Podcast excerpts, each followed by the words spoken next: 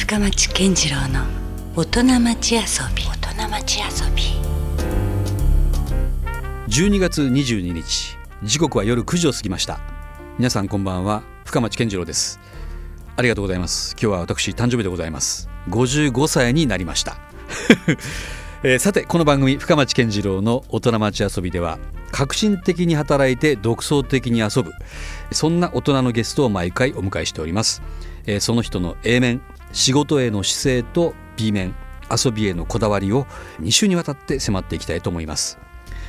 今週から2週にわたってお迎えするのは博多の老舗チョコレートショップの3代目パティシエ佐野恵美子さんです。チョコレートショップの創業はなんと1942年。戦時中から続くまさに博多のチョコの始まりどころとして知られるお店です。恵美子さんのおじいさんの代から続く老舗店を継ぐ3代目としてフランスでさまざまなシェフの下で修行を続けまして現在もパリで感性を磨いている真っ最中です。今夜は恵美子さんがその道に入ったきっかけそして仕事への姿勢などに迫っていきたいと思いますのでお楽しみに。あのいきなりなんですけど、はい。僕ねちょっとこうこういう質問からしていいですかね、はい。子供の頃ってそんなになんか甘いもんとかはいまさにこうそれこそチョコも含むですけども、はい。あんま興味なかったんですよ実は。そうなんですか？なんか女子は好きじゃないですか。はい。でなんか僕はどちらかというとちょっと塩気のおやつにしてもねものだったりとか。飲みなんですか？いや全然なんですよそれも。ところがある程度もう中年に差し掛かってくるとね、はい。チョコが大好きになったりとかどんどんこうその辺の味の好みみたいなのがねあ変わってきてるんですけど、はい。そういうのって聞かれたりします？まああの本当に朝起きた時にチョコレート一つうん。食べると本当にカッてうん、頭の細胞がそれはあるよね本当に。はい本当にそういう成分が入ってるのでうん。すごく朝チョコっていうのも今よく聞きますね。いやだからなんか本当最近特にだから、まあ、お父様ともね、はい。あのお付き合いさせていただく中で、はい。美味しいなって思ってる今日この頃なんですよ。ありが。とうございます。光栄です。いやそれですごいとこじゃないですかチョコレートショップさんって、まあ、別にこのし存じ上げてるから言うわけじゃないけども、はい。やっぱりチョコという素材を使ってね、はい。75年以上の歴史っていうのは、あんまり僕聞いたことないですもんね。ね。だって見てみればもうまだ戦時中というか、はいそんな時に起用されてるんでしょう、はい。だからまあ恵美子さんからすればおじいさんになるのかな。そうですね。祖父原作。ねすごい人ですよね。まあそうですね、うん。まあ6歳の頃に亡くなってるので私もそんなに記憶はないんですけども、とにかくすごく変わったおじいさんだったっていう記憶だけは残ってます、だから極端なこと言うとまだ周りがそんな受け入れられてない頃にね、い、ち早くそういうはい、ところにっていうこそうですから。ね。本当にコッペパン20円の時にチョコレート100円で売ってたっていう。超高級なまだお菓子だったわけですよね。はい。まあ、父はねすごく貧乏だったって今でも言ってるのを聞きますけど。そうですよね、はい。だからそうなんですよ。お父さんの話をお伺いすると、はい。もう全然嬉しくなかったと。そうですね。なんか僕からするとなんか客観的にねはい、家がそんなもうお菓子の家じゃないけど なんか羨ましいとこもあるじゃないですか 逆にね。でも全然なんかもう嫌で嫌でしょうがなかったっていうね。話は正直におっしゃってましたよね。はい、正直なと私もそうでしたけどね。小さい時、まあ、周りの友達からは羨ましいねってうん。言われてたんですけど、うん。でもやっぱりこうクリスマスバレンタインっていう冬の時期うにん。家に親はいなかったですからね。あーまあ、一番忙しいわけだもんね。うん。だからこうみんながクリスマスパーティーやってるはうん。話とか聞くとうん。いいなっていうそうかむしろ逆にそれは自分にはなくて羨ましい。そうですね。もう小さい赤ちゃんの頃はあの工場の隅に段ボールに入れられてたんで、聞くぐらいだったので。切ない話やな,、はい。なあそうか。じゃあ恵美子さんもじゃあ子供の頃からやっぱいろんな複雑な思いはやっぱどうしてうちは自営業なんだろうお菓子屋さんなんだろうっていうのはうん。ありましたね、なので本当にお菓子を作ったこともなかったですし、うん。である意興味じゃあその2代目のお父さんと同じようななんか鉄を踏むというか、はい。そういうとこあったのかな。そうですね。ねすごいだから家の家業にちょっと反抗して、はい。お父さんも飛び出してるでしょ？一度。まあ、父はもう継ぎたくなくて飛び出したっていう形なんですけど私の場合はやりたいって言って、そっかで。そこが大きく飛び込んだので違うのか。はい。でそれはやりたいという気持ちっていうのは、はい。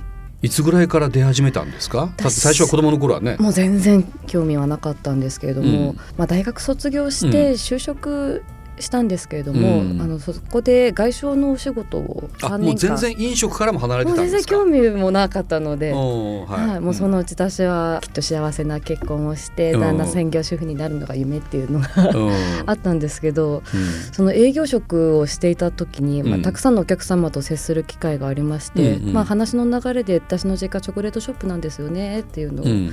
言ったら本当にいろんなたくさんのお客様たちが知ってくださってて、いやそりゃそうですよ。大好きあのお店って素敵なところで素敵な両親に育てられたのねうんって言われた時うに、んあ父っていうのはすごい人なんだっていうのそれまではそういうこ全然声さえも漏れ聞こえてこなかったんですうんか、言ってなかったですし。う。んあの私がチョコレートショップの娘というと友達うんがじゃあケーキ持ってきてとかうん。軽く言われちゃったうん時もあったのでうん。あんまり極力言わないようにしてたのうでん。その時にはあって初めて。改めて客観的に、はい。うん。でもおじいちゃんの代からやってるからもうこれはねあなた将来どうするの？って聞かれた時うにんああもし私が継げばうん。100周年っていうのがうん。博多の小さなお菓子屋さんがうん。100年迎えるってことはすごいことなんじゃないんだろうかって、うん。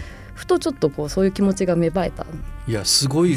ことであると同時に重たいですよねその時は重たいって感じなかった。あそうか。若い時ははい、わかんないもんねそそうこねなんです。25歳の時だったのでああそうかそ軽く考うか。えてて、あーでもそれも大事は、ない。タイミングというか、かっこいいじゃないとぐらいしか思ってなくて、うんまあでも純粋に好きになれたんだ自分の家のそうですね家業っていうものが。私はそういう、まあ、小さい頃からお菓子食べて育ってきて、うん。父がああいうふうにすごい人なんだってじゃあ私がやればもっとすごくなるんじゃないのかなっていう、うん。本当に軽い気持ちで。軽い気持ちで親父もすぐ超えれるぞぐらいな。思いましたね。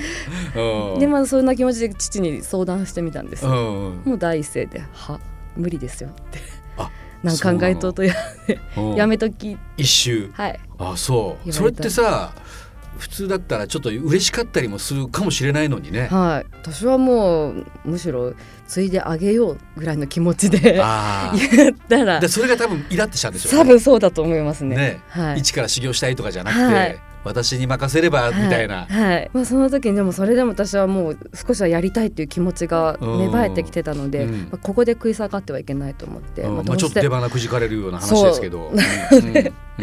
ね、もうどうしてもやりたいっていうのを言ったら、うん。もうそんなんならじゃあうん。今すぐフランス行ってこいってうん言われて、うんお分かったって。うんもうその場でもう辞表を書いてうんもうフランス本当にお菓子も作られたこともなかったで家のすし手伝いとかアルバイトとかでも？もうあの工場は遊び場じゃないって言われて入れてもらったことがなかったですね。厨房に入るべからずだったはい、んだ。はい、そういうところで育ってたので、うんうん。全然知らなかったですし。それきついですね。でもそれはそれにしてもね。多分正直本当に甘く見てたんですね。職人というものを。うん。まあ、それでもうフランス語も分からずお菓子のことも分からず、うん。まずフランスに。うん。とりあえず行ってみようとう思って。ん行ったうんがいくつの時？25の時です、ね、25か、はい、まあでもいい時とも言えるかななんかね。子供でもない、そうですね。はい。でこれからどうしようかなっはいていう時本当将来のどうしようかなって考えてた時だったエので。ネルギーはもうね、はい。すごい溢れてる時だもそんねうですね。もう好奇心だけで行ったう形でしたね、ん、なるほど。でもでもあれでしょ？その特にじゃあ親からコネクションとかつてとかも全くもう与えてもらえず好きにしろって言われたので、うん。もう本当に親お父さんとはもう喧嘩別れというか。ある意味じゃあ家出そうですね。みたいなはい感じで、はい。へまあ、今聞くと父はもう諦めさせようと思ってフランスに行かせたっえあて、そう言ったらはい。諦めるだろう、この子ははい。と、まあ、一回行ってみてもう本番を見たら、うん。あ無理やと思ってすぐ帰ってくるやろうってうんいう気持ちで行かせてたみたいなんですけどね。うん、ところがところがそれからもう二度と帰ってこないぐらいな 勢いで。もうむしろお前いつ帰ってくるとって言われますからね。本当。はいえじゃあもう最初どうだったんですか？そのまあ言葉もわからない。まあ本当に言葉もわからなくてうんお菓子のこともわかんなかったんですけど、うん。何していいかわかんない。そうよね。路頭に迷いますよねそうですね。なんなら。うん。とりあえずもうお菓子屋さんを行ってみようと思っていろんなお菓子屋さんを回回ったんですよね。うん。でここはなんかすごくいい雰囲気だなって思った時に、うん。辞書片手に履歴書持って働かせてほしいっていう、うん言うとまああのそれもなんか普通門前払い的なぐらいの話でしょ？まあでも本当にあの祖父の時代から日本人っていう方はフランスでいろいろ修行されて、うん。日本人は真面目で、うん。仕事も綺麗でっていうのがうんやっぱりフランス人の中であまあ、本当に先代が築き上げてきてくれたものなんでしょうけども、うん。あ日本人ならいいよあ先人たちがやっぱ感謝ですねそこはね。本当にそこは感謝を本当に感じましたね。あ日本人はそんなに評判悪くないと、そうですね。もううん30年前に日本人が来てくれてその子がすごく良かったから君うん。日本人ならうちでいいよって、じゃあもう二つ返事ぐらいでいきなりその門を叩いたところがはい。採用してくれたんですか、そうだったんですまあでも初めは本当にお皿洗いだったり。まあまあね。そうですねそんうなことしかさせてはもらえなかったですけど。うん。すごく。でコツコツとそこから、はい。うん。高校生まあ14歳フランスではうん。14歳の子うん。が、あの職業訓練校に通いながら、はい。あの就職するっていう国なので、私が25歳の時で当時14歳だった男の子と同じ仕事をいつも、はい、うんもう子供にしか見えなかったんですけどやっぱりフランス語がわからない分その子はすごく優しく私にいろいろ教えてくれてはい。でも私の中では14歳に負けてたまるかっていう気持ちがありながらうん。もう二人で切磋琢磨。でもまあちょうどこれ言葉の問題も含めて、はい。い、い感じのなんかライバル関係とそうい。うか、ですね。はい。今でもその子はすごく仲いいんですけれども。あそうなんだ、はい。うんまあ、そういった中で少しずつそのフランスのこうコミュニティにも溶け込んでいきながら。そうですねはい、うん。まあ、初めはちょっとパリに住むっていうのが、うん。私の中であの3年間外であのお金を貯めてたんですけども、父から全く援助してもらえなかったのあでもうそお金もしそのもう好きにしろって言われてたので。厳しいねお父さん。俺らにはめちゃくちゃ優しいのに。うん。だったのでもう,、うん。もう本当にあのパリに住むと本当に東京以上の家賃がうん。かかるから、ちょっと地方の方に福岡みたいなとこないかなと思って、うん。パリから電車で1時間ぐらいのトゥールっていう街にはい。初めは行ってたんですけども、うんうん。まあ、そこのパティスリーで働きながら、本当にパリの方ってイメージでこうね、うん。こうちょっと私パリじゃんっていうなんかこうちょっとクールなイメージもありますよね。ね多いんですけどやっぱりこう、ね地方の方っていうのはすごく優しかったので、あそれはもうバンコク共通だったりするのかな、はい、ですね、ん。もう私があのお店の残ったケーキと、うん。あのフランスパンだけで夜ご飯食べてたら、うん。隣のおばちゃんがうん「夕食おいで」って言ってくれたり、そういったあところだったのですごく楽しい、フランスって楽しいなとそこで思えたんです、ね、ーそんなにこうホームシックにもならずに？まあ1ヶ月で帰りたいと思いましたが。やっぱり最初ははい。めげそうになったもうり何も言ってることもわからないしお菓子のこともわからなかったので、最初はやっぱきついか、はい。うんもうすごくす全てが不便だったので、うんうん帰りたかったんです友達もいないしね。いなかったですね。うん。まあ、徐々に徐々に慣れていった時に楽しいって感じたのは3年目ぐらいでしたけど、うん。まあ、コミュニケーションもだいぶできるようになりだしたりとか。そうですね。すごく親切しで、あのその14歳の男の子がお家においでって言ってくれたんですけど、こううん。みんながワイワイやっててもそこに入っていけない。うん。でこう愛想笑いしてうん。母とは言ってるんですけど、うん。もうそこに猫がいたんですけど、うん。猫とずっと遊んでたり。うん。そういうこうみんなの会話に入っていけないっていう。でもそこ踏ん張ったねよくね。そうですね。いやもう今帰ったら笑わほら見たことかって言われるってそれはいう気持ちが強くて。あそこはもうクソみたいなはい。思いがやっぱりそうですね。になって、はい。でまあその3年を経てようやくこう何？そのフランスでもちょっとはこう認められだしたりとかそうですね。もうそれからそこで働いてたそのシェフがうん。2代目のシェフだったんですよね。でおーなるほど。私の身の上話をしている中で、うん。私は3代目になりたいと思ってフランスに来たんだっていうと、うん。うちで長く働くのもすごくいいことだと思うけど、うん。フランスっていうのはいろんなあのシェフがいるからうん。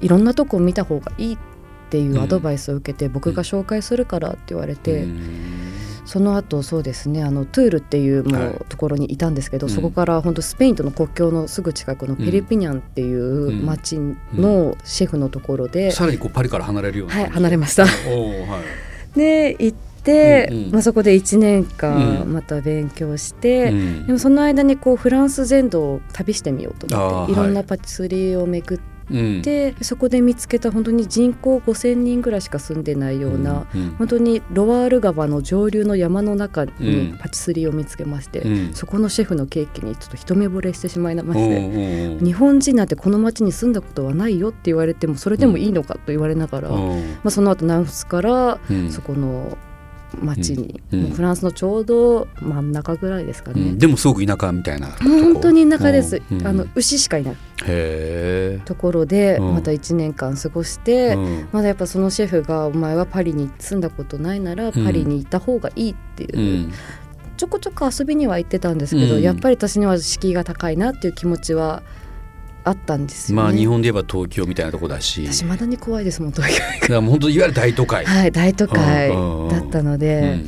まあそれでも行くべきだってそこでやっぱりもそこにはさすがにあの水が集まってたりもやっぱするんでしょ、はい。そのスイーツ界の、そうですね、うん。本当に雲の上の存在だったうん。一番尊敬してたシェフのところに、うん。僕友達だからお前そこで働くべきだってあ言ってなんか紹介状とかを書いてくれたり、うん。5つ星プラスっていう最高級のホテルの中おのう。もうフランスで一番有名なクリストフ・ミシャラックっていうシェフの下でうん働かせてもらうことができてそれをきっかけにパリに住んだんですけど。なるそれでえっと最初から行くと4年目ですね。4年目か、はい。なるほどね、にパリに移住して、まあ、そこからパリに住み出すといやうん、ーもう楽しかったんです。そっか。もう人口5,000人でうん。駅から徒歩40分かけて家に帰ったり、うん。もうスーパーは6時で閉まったりうん。っていう、そうよね。なかなか、まあ、ある種、まあ、ストイックでそれだけ集中もね、はい。修行としてはできる環境だったんだろうけどもう全く違う楽しさが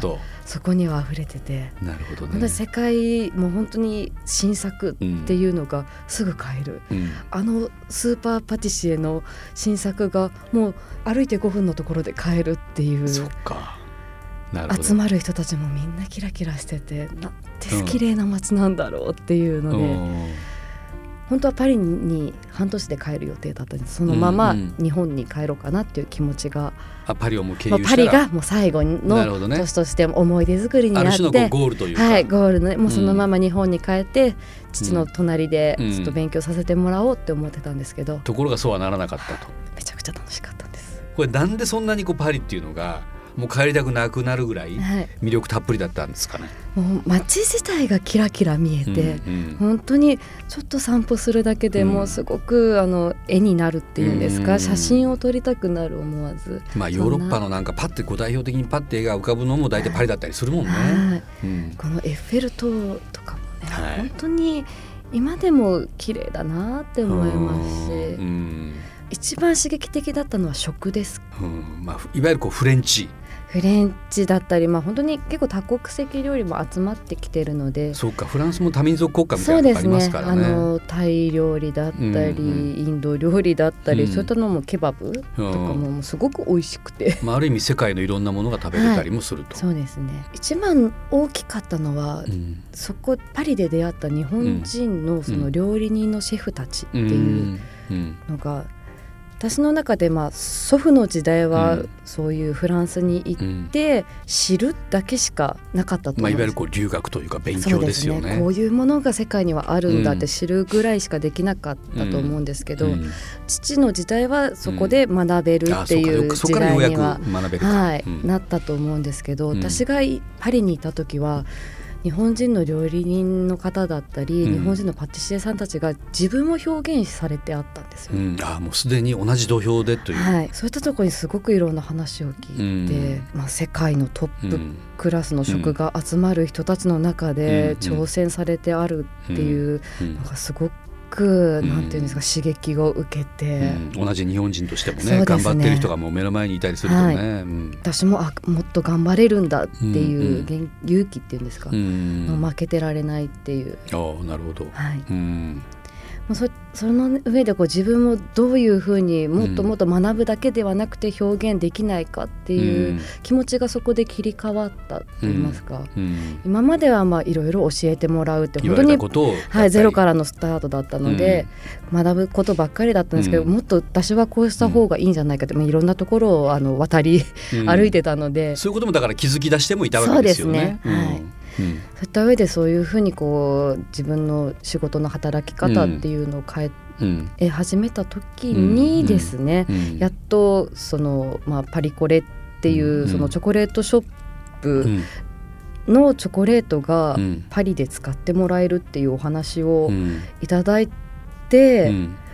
は初めはすごくびっくりしたんですよ、ね、それはどういうきっかけだったんですか？きっかけは、うん、日本の雑誌社かなんのかのパーティーで、うん、そういううちの商品でゼロチョコっていうお砂糖を使っていない,、はい、というね、はい、チョコレートがあるんですけど、うん、それを出した時にそのフランスのデザイナーさんの方が、これはすごく面白いから、ぜひ僕のあのコレクション発表の時に使いたいっていう、いわゆるパリコレクションですよ、はい、パリコレですよねいわゆる、おっしゃってくださって、初めは嘘って私も思ってた。ん。です、まさかって思ってて、まあ、私がパリにその時住んでいたってこともあって、あのバックヤードに、あのゼロチョコを出させていただいて、うん、お客様にはその彼とチョコレートショップのコラボレーションという形でお土産として出させてもらったんですよね。うん、でモデルさんがまさかチョコレートを本番前に食べないだろうっていうのが、まあ、一番その体重コントロールとかをね、はい、シビアにやってるような世界の人たちですもんね。って思ってたんですけど、うん、美味しいって食べて。くれて。バクバクバクって食べてるそれはあのシュガーフリーってことも分かったそうですね、うん、お砂糖これ使ってないのじゃあ食べていいわねみたいな感じで。もちろんカロリーはあるんですけども、うんうん、カロリー控えめっていうだけで、うんうん、まあモデルさんの中でこう言い訳になったんでしょうね。うんうん。糖分が入ってないよっていうね。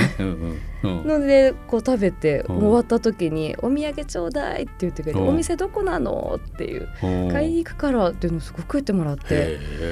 その中で世界のトップが集まるこのパリのショコラティエっていう業界の中に、うん、まあ75年博多では続いてますけど、うん、その味っていうのは通用するのかなっていうのがすごく不安だったんですけど、うん、こんなにも受け入れられるんだっていう。うんそこの時に祖父と父が作り上げて、まあ、福岡のお客様に育てていただいたお店ですけど、は世界に通用するんだというのを気づきまして。ついに3代続きながらも初めてこう踏み込めた瞬間ですよね、はい、それはね。びっくりして、うん、まあ、それがきっかけで父にすごかったよ。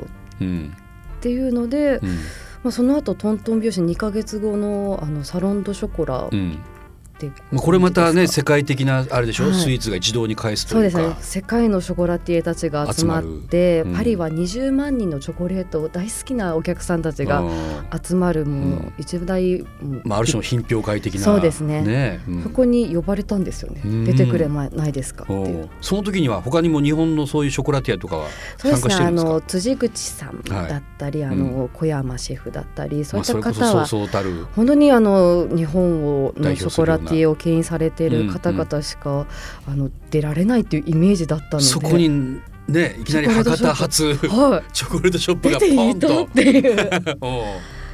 それからですね。まあそれで私がどうだったんですか？じゃあサロン・デュ・ショコラのその反応というのは今度はパリコレに続いて。本当にもう食べた瞬間フランスですごく表現が豊かなので、うん、一口口に入れた瞬間に「はあ美味しいって言ってくれたのがすごく嬉しくて、だってもう散々もうね、はい、ありとあらゆる水を食べ尽くしたような人たちが、ですもんね。美味しいって言ってくださって、うん、もうお店は？お店はいつできるの？ってまあ、お世辞かもしれないんですけどすごく言ってくれたので、まあ、あの2014年から始めて2015年に今年で2016年間。もう3回参加されてるんですねそうですねサロンドショコラには、はい、参加させてもらって。うんうん。まあ、の去年の話なんですけれども、うん、私がその当時シェフショコラティエとして働かせてもらってたあのお店が、サロンドショコラの全世界のそのチョコレートアワードっていう金賞をもらいまして。うん小さな本当に小さなお店で11年ぐらいもやってる小さなお店で、うん、その長年働いていたショコラティエさんが辞めるから、うん、あのちょっとやってくれないっていう話をいただいて入ったお店なんですけども、うん、10年間は何もなかったらしいんですけど、うん、その私が入って半年後ぐらいにそのサロンドショコラで金賞を取ったっていう電話が入ってた。私もびっくりしましたけどね。それはだからそのさっきの、はい、まあ、例えばゼロチョコが評価されたっていうくだりまでは、はい、ある種まあお父さんのそうですそれも父の、はい、まあ、功績というかね、はい、それをまあつないだという役割だったりはするけども、それまた全然話違うよね。そうですね私がまあ8年間築き上げてたものが、うん、まあ、やっと父に言えるぐらいの評価をもらえたのかなっていうきっかけになって、まあ、そこからですね父が私が今までフランスでお店したいな、なんて絶対口には出せなかったんですけど、うんうん、今出したらいけるんじゃないだろうかと思って、あのチョコレートショップを100年続くお店にしたい気持ちがあるからこそ、自分を表現したいからパリでお店を出させてほしいっていうのを、その金賞を取った後に言ったんですけど。えそれはその時のじゃあお父様の反応は？そこでも食らいましたか。なんか今までの話でいくとさもうここはやっぱりもうよしじゃあそこまで来たならばとい。うてっきりそういう結末かなと思いきや、はい、なんでまたそれ反対されたんですか、まあ、父が言うには「お前さ」って、うん、スイスにさ、うん、日本で作ったチーズと牛乳持っていくようなもんぜ。って。なるほど。本家というね、はい、ある種、はい、そこに日本人が、はいね、店を出すっていうのはそういうことか。ですね。フランス人が日本で寿司屋さんをやるみたいな。そういうことですね。話か。って初めは話題になるかもしれんって。でもそういうもんぜ。それお父さんへこませるの上手やね。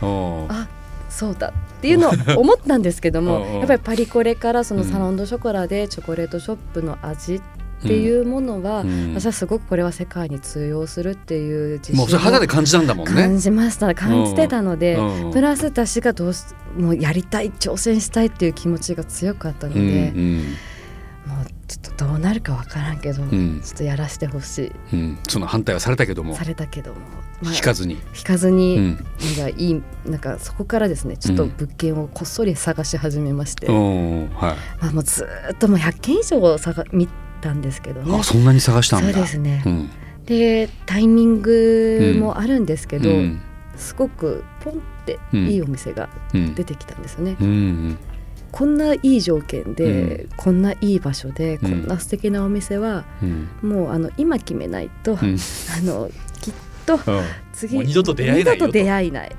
でちょっと私は思いまして、はい、父に電話して、見つけちゃった。ってでもここで「ごめんなさい」って言うともうすぐに決まるようなお店だ。契約したいって何も知らぬまま「うん、えええって父は驚きながら「まあ思いますよね、いいですか？いいですか?」って言って、うん、もうあの強引に私は仮契約書にサインをして。もう親父が何と言おうがもう気にせずもうやろうと突っ走った。はい。まあそこからですけどね、まだだから反対してるんじゃないですか。えそれがいつの話なんですか？それも今年の8月の話。あ、そうかだってもう本当つい先日というか最近ですよね。はい、そうですね。まあ、そこからまあ本契約に至るまではまあいろいろフランスは本当に書類の国なのでで私もあの私一個人にこう貸してくれる限度もあるので、うん、まあ、そういった形で結構し申請の書類だったりにすごく時間がかかって、うん、そうです。10月の終わりにやっと、うん、あの本契約が終わって、まあ、その前に父には一度フランスに来てね、見てもらったんですけど。なんやこれ自動販売機みたいなとこじゃないかってぐらい小さな まあ本当まあいわゆるこう狭い、はい、ちっちゃなお店ではあると、なんですけども、うん、もう私はもうここですごく私の中でずっと思い描いてたお店がここならできるっていう直感で思ったので、うん、父は今どう思ってるかはちょっと分かんないですけども、うん、ここで私は挑戦したいっていう気持ちがあって、そうですねそこからまあいやいや納得してもらい、うん。本契約を済ませ今工事中ですね、で1月の29日。あもうオープン日まで一応決まってるわけですね、はい。はい、年明けの1月29日に、はい、これねあの僕らのような、まあ、地元というか福岡にいる人間からしたらねその、まあ、お父様からその話を聞いた時にちょっとやっぱしびれましたよ。っていうのはねやっぱそのチョコレートショップの、まあ、ポリシーとしてはやっぱりそのおじい様の時代から、お客さんに育てられたっていう、まあ、さっきね恵美子さんも話されてましたけど、はい、そういう話をよく聞いていて、はい、そこに対するこう感謝の気持ちも含めてね、はい、博多でやってきたと。だからあえて関西とか東京とかからね、そういう出店の話が来た時でも、まあ、出店しなかったとい。う話も聞いてたから、あそうなんだって。でもね、この何ヶ月間で、その佐野さんからちょっとずつもしかしたらパリにお店がね できるかもしれないって話を聞いた時に、え博多にしかなお店がね、はい、ないお店が、はい、今度はいきなり海外のしかもそんなパリのね、はい、いわゆるこう本家みたいなところで、勝負するっていうのはやっぱちょっとねしびれますよね。そうです、うん、私の中でこうやっぱり75年間福岡のお客様に育てられて続けてくれたチョコレートショップの味が、うん、本当にサロンドショコラを通してこれだけ世界に通用するって実感できたので、うん、パリにお店を出して、うん、もう本当に小さな風穴でも開けることができたら東京ではなく京都でもなく、福岡っていうところで育ったチョコレートショップがパリで話題全世界で話題に少しでもなったら、それはもう福岡に貢献できるのではないのかなっていうそれは少しでも恩返しができるんではないのかなっていう気持ちがすごく強くて、うん、でそれもさなんかなんかドン・キホーテみたいにね訳が分からず的にね 敵地に飛び込むんじゃなくて、はい、ちゃんと今までのこうね話を聞いたら分かるように。あのまあ、もちろんそれでもね商売っていうのはやってみなきゃわからないことい。ろいろあるんでしょうけども、はい。はい、でもそれなりのこうちゃんと礎みたいなものがね、ちゃんとあるから、こうすごいあこれはいけるんじゃないかなって僕もね素人ながらこう話聞いてて思ったりす。るんですけどだからなんか素敵な話ですよねこれね。どうなるかわかんないですけどね。いやでもほら夢があるじゃないですかすごい、はい、だからもちろんパリの人に知ってもらうっていうのが、まあ、今回のね、はい、あれにはなるかもしれないけど、はい、今の話で言うと、そこからねまた世界にボーンとこう、ね、チョコレートショップの味が広がる可能性もありますもんね。挑戦したいっていう気持ちはもう強いですね。だってもうねそれはもう今までの親の財産だけじゃなくて恵美子さんご自身がもうサロン・デュ・ショコラの金賞まで取ってるわけだからここはもう本当にもう総力戦ですね。そう、ね、なってくるとね、はい、どうですか？じゃあこれからもう本当にもうあれやりたいこれやりたいとか、はい、いよいよだから本当今までは修行言ってみれば大きく言えば修行じゃないですか。そうですね。はい。ようやくこれから、はいある種インディペンデントとか独立した自分のね店ですよ、はい、それもなんならばもうお父さんからも独立したようなお店が恵美、ね、子さんが商売できる場所がね、はい、そこにできるわけじゃないですか、はい、それはどんな思いなんですか？もちろんその父が祖父父があの75年間受け継いできたその安心安全っていう気持ちはもちろんベースにして、上で私らしいエッセンスを加えた上で、あの挑戦していきたいっていう気持ちはあるんですけども、うん、やっぱり祖父が初めて見つけたチョコレートの原石を今父が磨いている状態で、そこに私が彩りを加えることができたらなっていうのはすごく思いますね。いやなんかその辺もなんかねバトンがちゃんと渡っていく感じがまた、ね、いや認められてないですけどね、ま、お前さん3代目っていうの。だから本当だからそのお店を何がしかの形でまあ、いろんな意味でこう成功させないとお父さんは最終的にはそうですね。認めてくれないのかなやっぱりね。はいだと思います、ね、でもねやっぱお父さんもすごい楽しみにはされてると思いますよ間違いなく。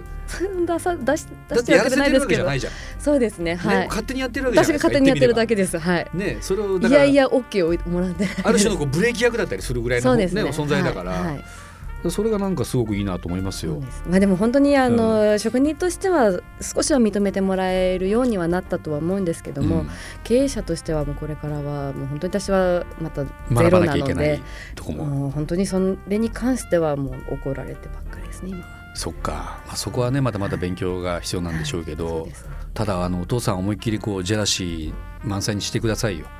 だってお父さんも同じショコラティエだから、はい、もし恵美子さんがパリで大活躍をされたらね、はい、あの嬉しいという思いと、はい、あでもあ俺はまだそこはやったことないなとかって思いとかねいろんな複雑とかがあるかもしれないもんね。今深町さんに言われてなんかちょっと思い出しました。あ本当？となんか父とあのイタリアに行ってた時に、うん、お前はこんなこともできていいなって俺はできんかったって言ってたので。そうそう。だからやっぱそれは3代続いたからこそねそうです、ね、やっぱ今若干そこの、はい、あのあれがあるんですよ。インセンティブというか、少しね恵美子さんならではのね。こう父がパリに来ている時に私の友達とかも紹介して一緒に飲みに行ったりする時もあるんですけども、うん。うん、やっぱりこう頑張ってる子がばっかりなの自分の夢を追いかけてきている子が周りにいると、やっぱ父も嬉しいみたいな。なるほどね。お前はよかったなって、うん、だから羨ましいのよ。ある意味ね、うん、いやもちろん佐野さんだって今でもまだ前向いて、はいはい、ガンガンいってるんだけども、はい、でもやっぱり守らなきゃいけないものもいろいろね、はい、もうすでにたくさんあるし、い、いくらチャレンジすると言ってもね、できることとやっぱできないことがあるからそれはある種託してるんだと思いますよ。うん、いやでも楽しみですね。だってもういよいよじゃないですか。1月29日だったら、はい、博多の歴史にもなんか1ページ刻まれるぐらいな話ですよ。さあ今夜はね、えー、チョコレートショップ、はい、博多の人だったらおなじみのお店ですけどもその3代目パティシエそしていよいよ年明け来年には早々にですねなんとパリに出店を予定されているという、えー、そんな佐野恵美子さんにお越しいただいてます。で来週もね引き続きちょっとゲストに入っていただきたいんですけども、はい、今度は、えーまあ、そんな恵美子さんの、まあ、パリでの生活ぶりだったりとか、はいそのプライベートな話も、たくさんちょっと聞いてみたいなと思ってますんで、はい、引き続き来週もよろしくお願いします。よろしくお願いいたします。今夜はありがとうございました。ありがとうございました。LoveFM Podcast LoveFM のホームページではポッドキャストを配信中スマートフォンやオーディオプレイヤーを使えばいつでもどこでも LoveFM が楽しめます LoveFM.co.jp にアクセスしてくださいね LoveFM Podcast